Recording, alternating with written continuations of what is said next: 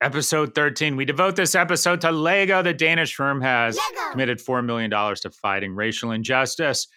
I slipped and fell on six Lego horses.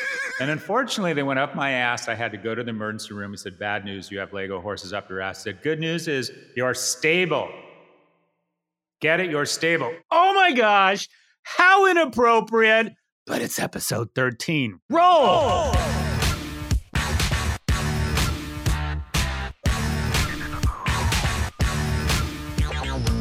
Today on the pod, we're speaking with Dorothy Brown, a professor of law at Emory University. She's a recognized scholar in tax policy, race, and class, and has published extensively on the racial implications of federal tax policy. She joins us today to contextualize what's going on concerning the protests and where the country goes from here. After that conversation, we'll have office hours and wrap up with our algebra of happiness. Okay, let's talk about the news the S&P 500 has erased its 2020 losses. It's escalated more than 44% since its March lows and Nasdaq hit an all-time high. What the fuck? The World Bank says the global economy shrank or will shrink by over 5% in 2020 and yet the market is at an all-time high. What is going on here? I have some thoughts. I have some thoughts, some not so surprising, some sort of surprising. So first off, when we talk about the Nasdaq and the S&P, one of the worst things we can do is assume that this is a proxy for the broader health of the economy. It's forward looking, it's meant to be a reflection of who we are as a people, but it is not or no longer it really is an accurate indicator of what is going on in the broader economy. Why? Because when you're talking about publicly traded stocks, first off, you're talking about half as many companies as just 20 years ago and something like a third as many 30 years ago because of mergers and acquisitions or companies going out of business. So When you talk about publicly traded stocks, you're talking about the best performing companies, sort of the best of the best, and you're talking about companies with access to capital. And where are those companies? On the NYSE and on the NASDAQ. So the markets have hit all time highs. There is a total detachment now from the stock market and the kind of main street economy. The other less obvious, the other less obvious trend that is taking place here that is just fascinating. I mean, blow your mind kind of fascinating is that we love to gamble. There's a dope a hit when the you know the slot machine is about to stop. It's fun to bet. It's something we've done for a long time. I'm not entirely sure what instinct that calls on. But effectively, what has happened is think about this there has been an enormous destruction in supply of opportunities to gamble. Can't go to Vegas. The dog would be in Vegas. I am such a better version of me in Vegas. I typically like to dress up. I wear some crazy midlife crisis canary yellow jacket. I sometimes wear a kilt. The dog has a kilt, and I break it out when I'm in Vegas. Great conversation starter. Great conversation starter. Vegas is out. No one's in Vegas, uh, or very few. And and think about this: there's been a total destruction in sports. Meaning, meaning one of the biggest industries in the shadow economy, sports betting, has gone away. So where can you bet? Where do you have to do research, make calculated risk, make a bet, and get that dopa hit, hit that that primal sensor of winning or losing? You guessed it, the stock market. The number of new accounts reported by TD Ameritrade, by Schwab, by Robinhood has skyrocketed. So we've seen an entirely new cohort enter the market. The retail market may be driving, or these speculators, these gamblers, there's people that would be at the horse track or in Caesar's uh, casino book, whatever they call it, where they bet on sports or call their bookie are now betting on stocks. And supposedly the professional investor class is on the sidelines because they're just like, don't get it, or they don't understand how this has happened. Is that sustainable? What happens to stocks? I don't know. According to CNBC, data tracked between May 31st and June 6 shows Biden spent over or approximately 5 million on Facebook ads and Trump spent about 1.2 million. Supposedly the uh, controversy or the civil unrest, I don't know what the correct term for it is, uh, has sparked a wave of giving across Democratic candidates. And obviously, Democrats are excited that the handling, if you will, if you can even call it that, of both the pandemic And the civil unrest has not shed the current administration in a good light, and Democrats are trying to take advantage of it. Speaking of Facebook, speaking of Facebook, I think the perfect description for Mark Zuckerberg, or the new moniker for Mark Zuckerberg, is that he is the world's most successful oligarch. What is an oligarch? An oligarch is someone who uses their proximity or exploits their proximity to power to garner massive wealth in a corrupt manner.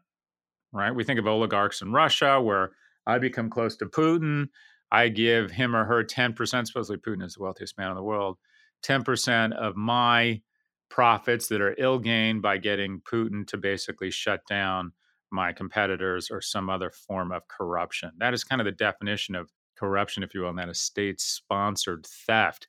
What do we have here? The mother of all unholy alliances, where the Orange Man has decided, Orange Man, that's a little disparaging. Why don't we just call him Orange Hitler?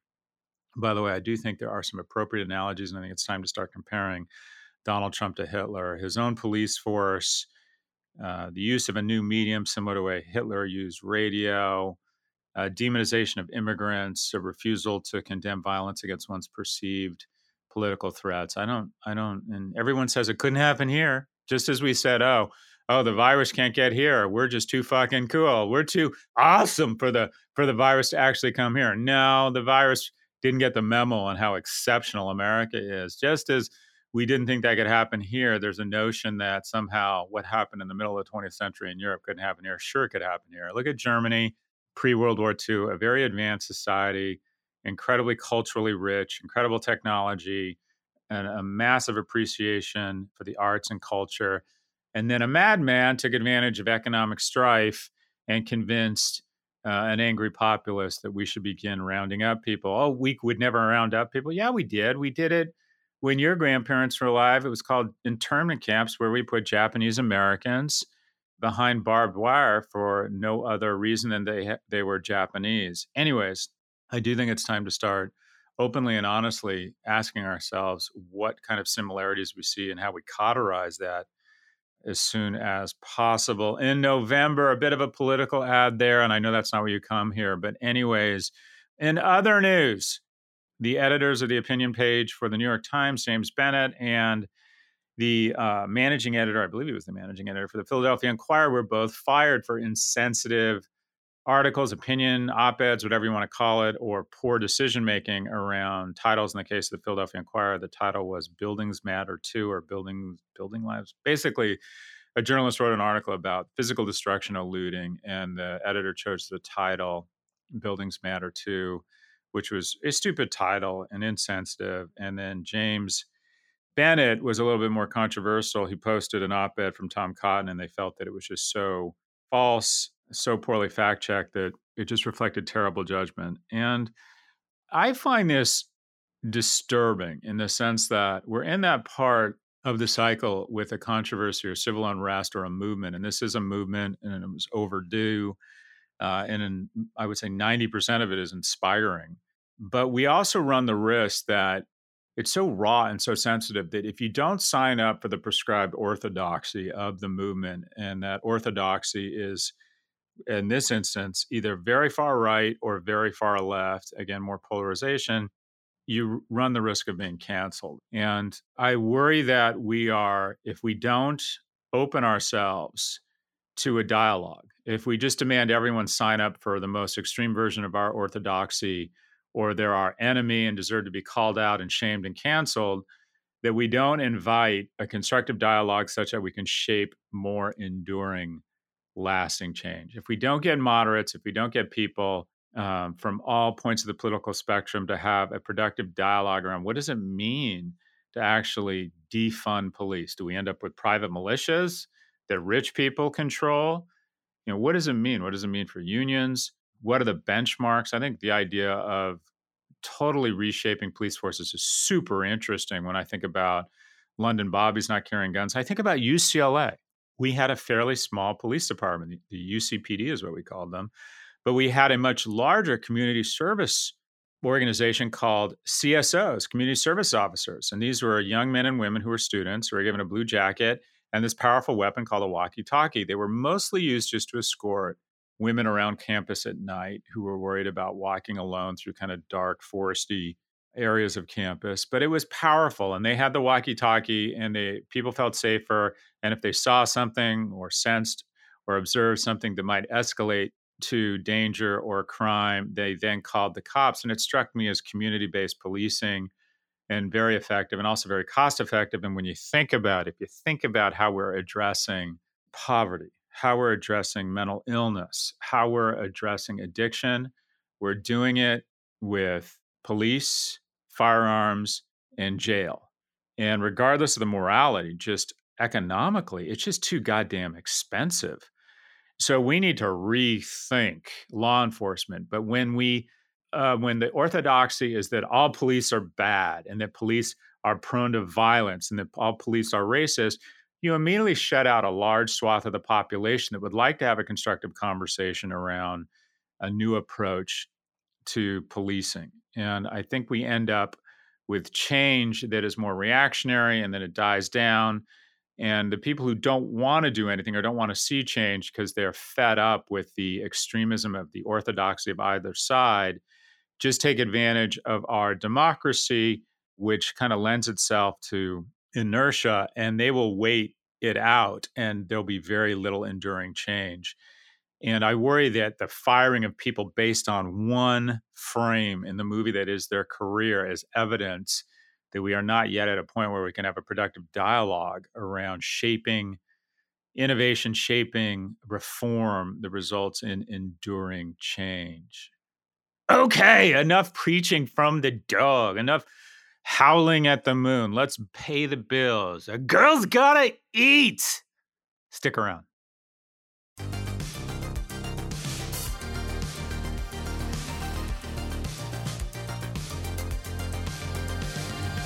Welcome back. Here's our conversation with Dorothy Brown, professor of law at Emory University School of Law and a nationally recognized scholar in tax policy, race, and class.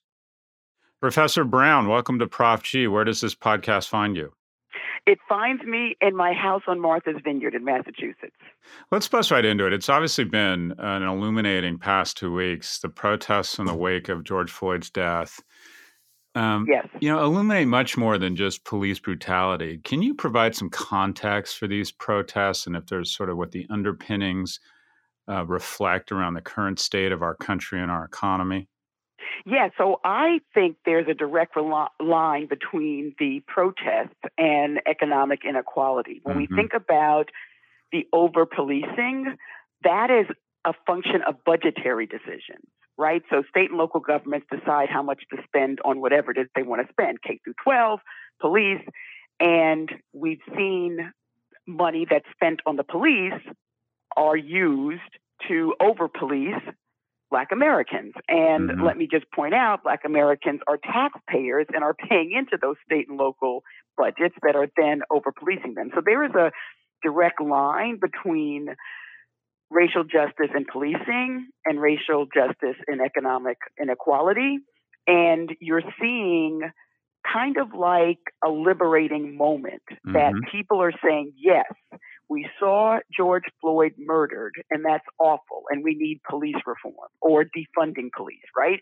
We also say, but wait a minute, there's systemic racism everywhere. It isn't just in the policing system. And that's what this movement has been about. It has been about moving the calls for police reform into virtually every other area that I can think of. And we haven't seen that before.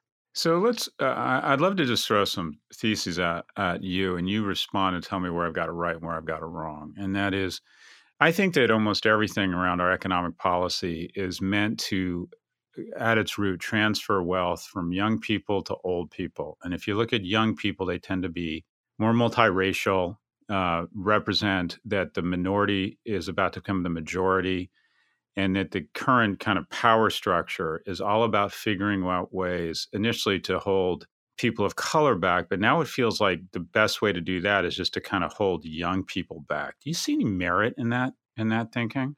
You know not really and here's what i would say. I'd say the status quo is designed to transfer wealth to white men old mm-hmm. white men so I wouldn't limit it to just young to old. I mm-hmm. would say everything is designed to transfer wealth to old white people, yep. right? Because yep. if you're saying young to old, then it would suggest old black Americans are benefiting yep. from this, and that's not what we see. So I would say everything is designed to maintain the status quo, which mm-hmm. is old white guys who have been running things for a really long time, continuing to prime and groom other old or soon to be old white guys to take over yeah. when they retire.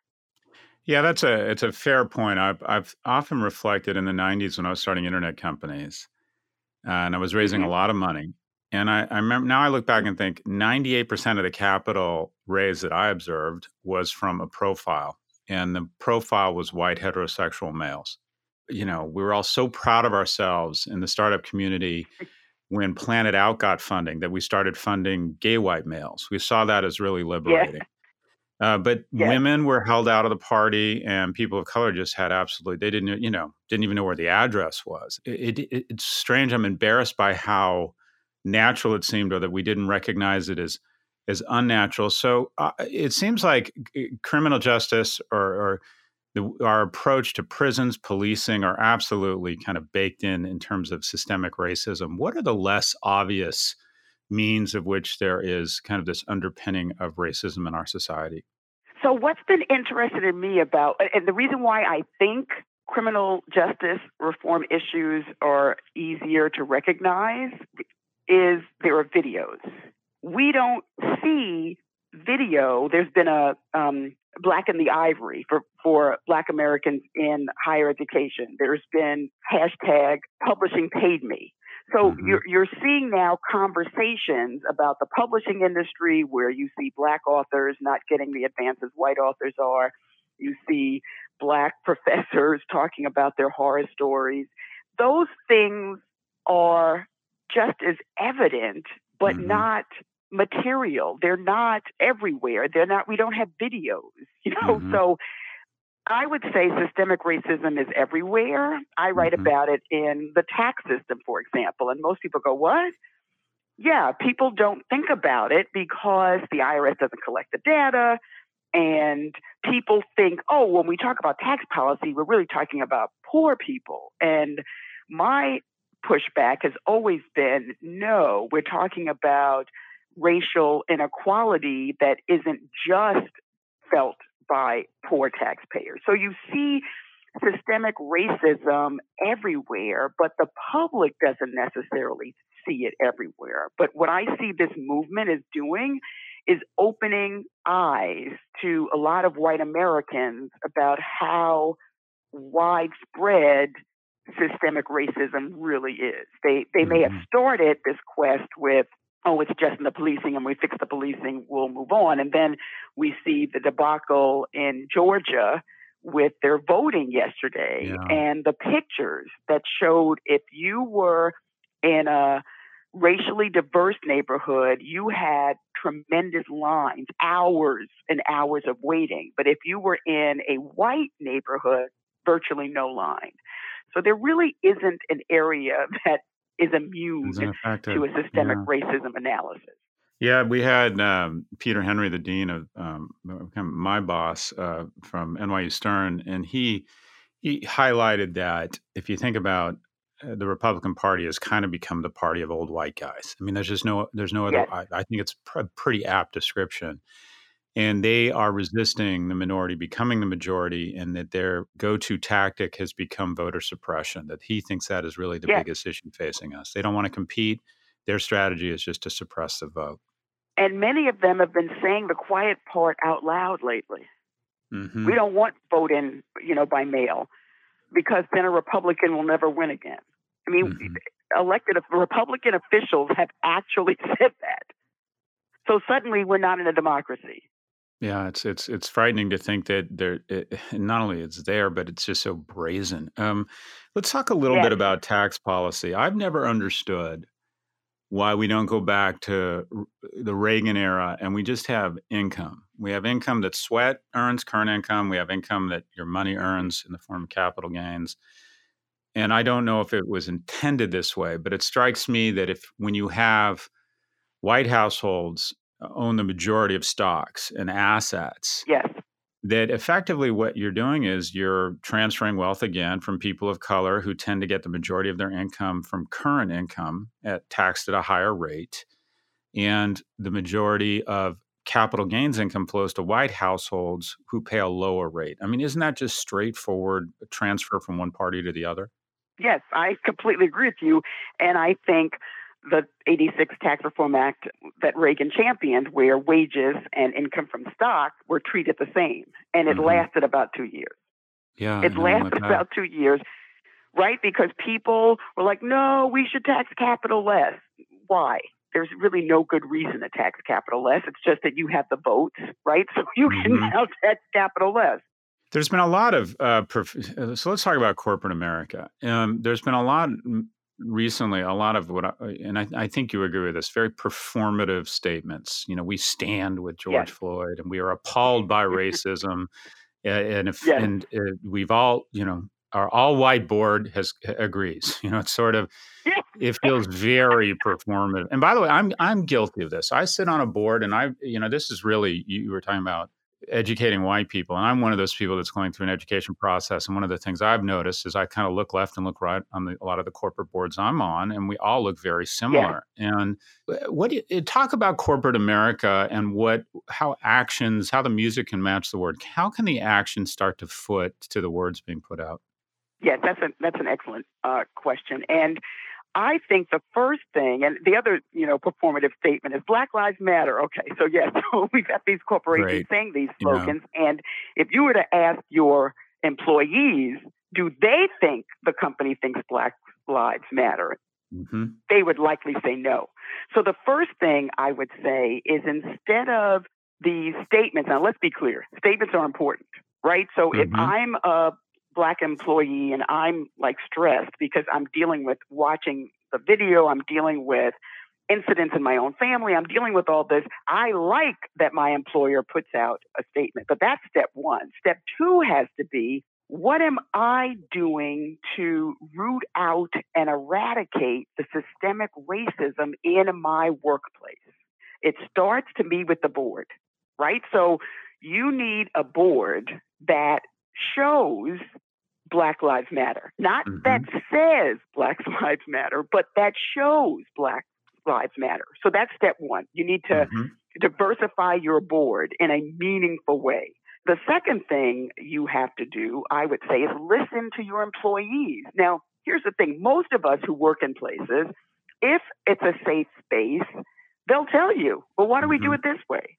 But the first time they do it and they get shut down, they don't do it anymore. Mm-hmm. So if you want to know what's going on, if I were a CEO, I would provide a space for anonymous input mm-hmm. so that the employee would not worry about being retaliated against.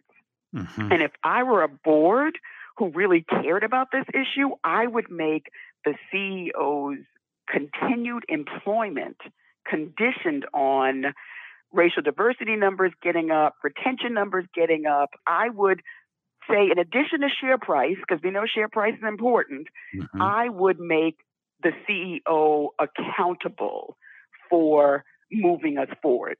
And mm-hmm. I'm sure most CEOs are not equipped for this, right? So they would figure it out, though, right? If their jobs were on the line, they would be incentivized to do better.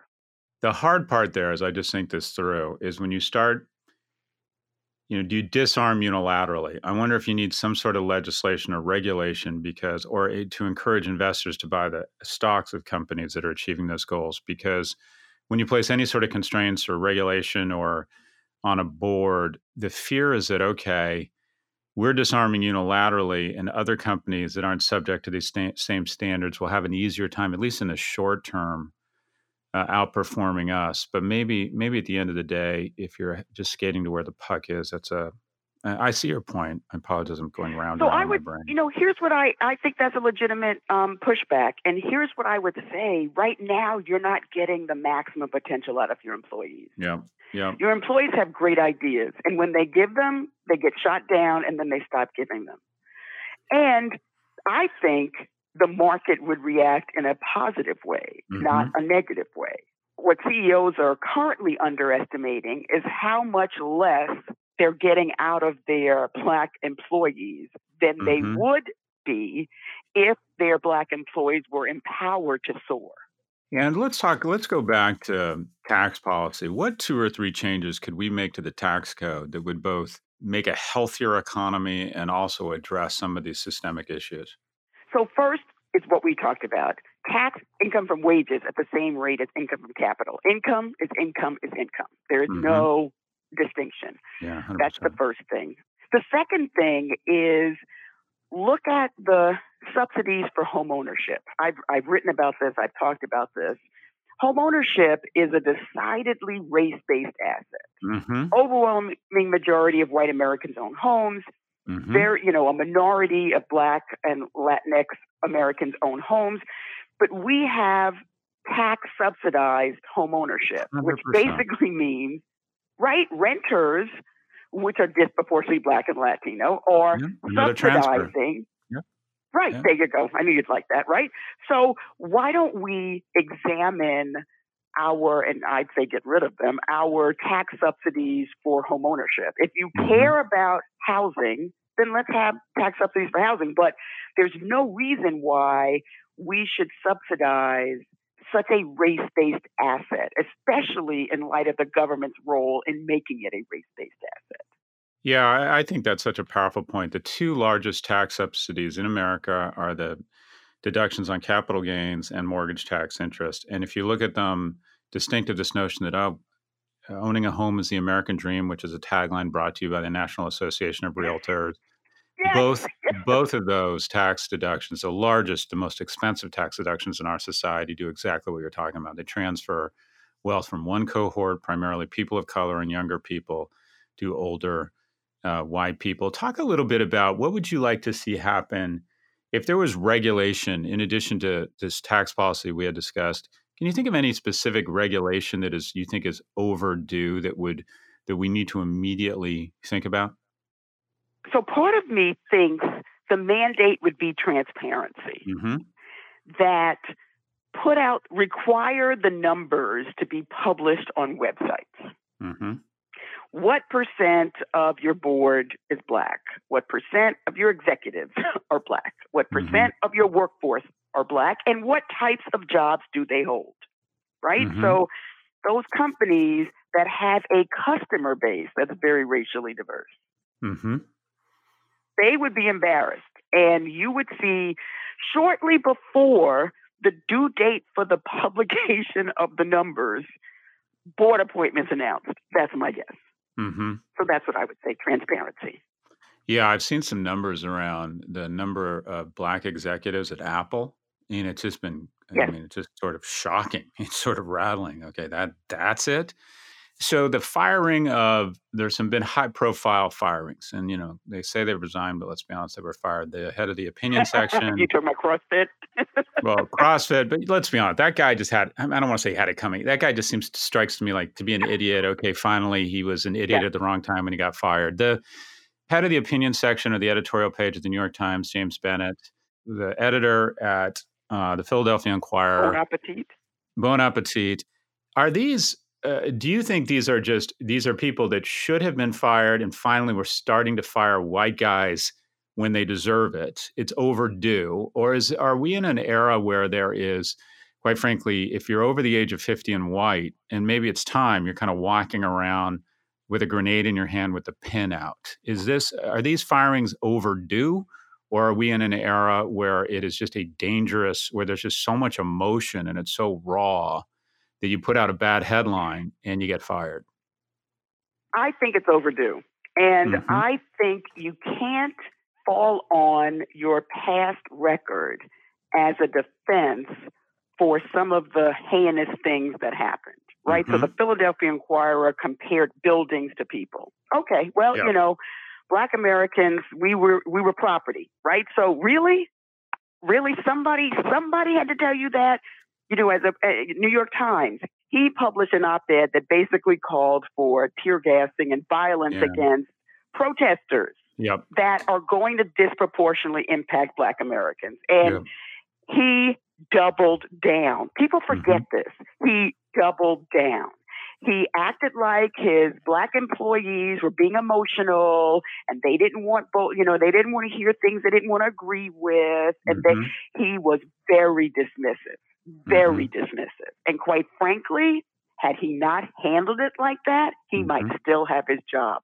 That's the problem. It's the arrogance that comes with these positions, and they're so used to ignoring black voices mm-hmm. without consequences. You can make a mistake and you can say, I'm sorry. And yep. if it's sincere, people will forgive you. Mm-hmm.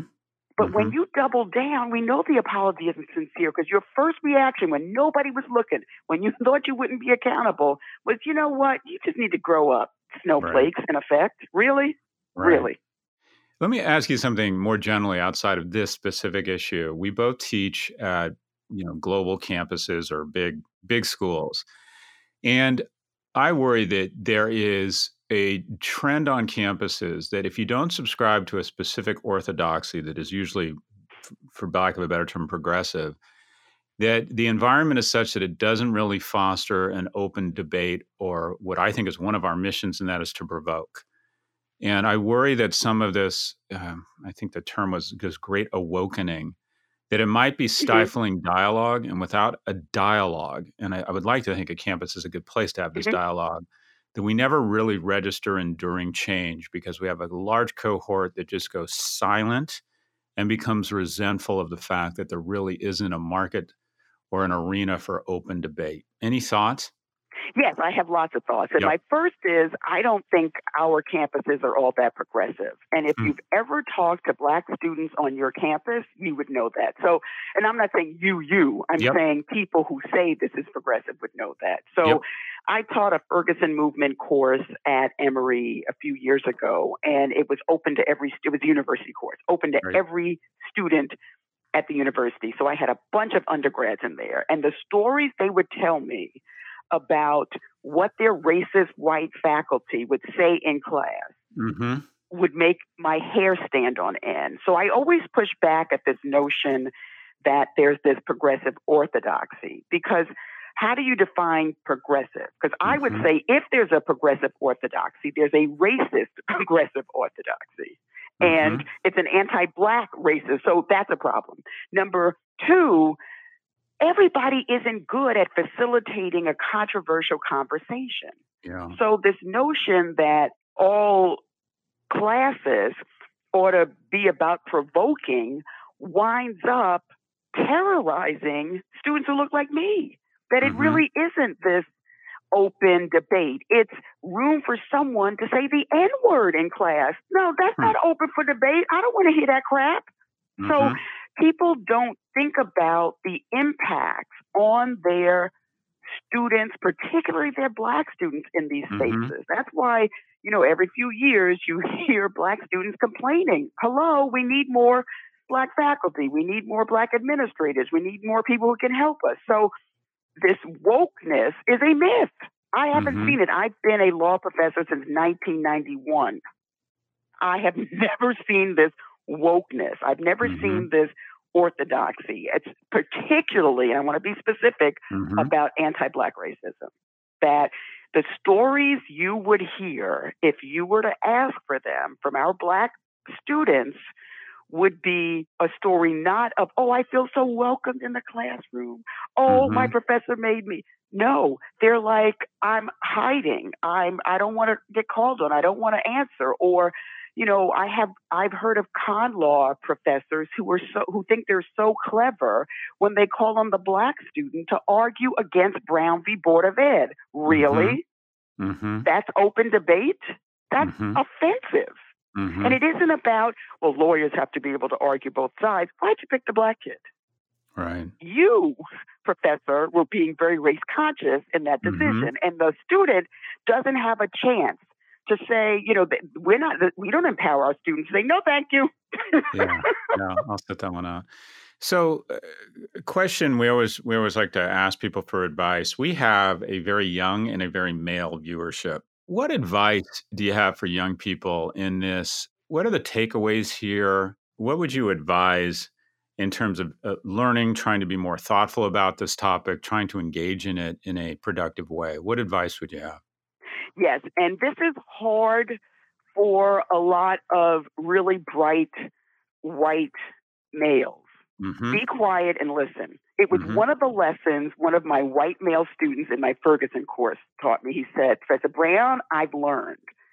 Be quiet and listen to what the students of color have to say because they have an important perspective. So, the first thing I would say is you're not an expert, mm-hmm. so read up on it. What do you do when you're not an expert? You read, right? So, mm-hmm. get a book. White Fragility is one of the books I've been recommending people to read because the title is White Fragility Why Is It So Hard for White Americans to Talk About Race? Okay, so step one, do some reading. Mm-hmm. Uh, step two, if you are as upset about the video as I am, then mm-hmm. become an ally.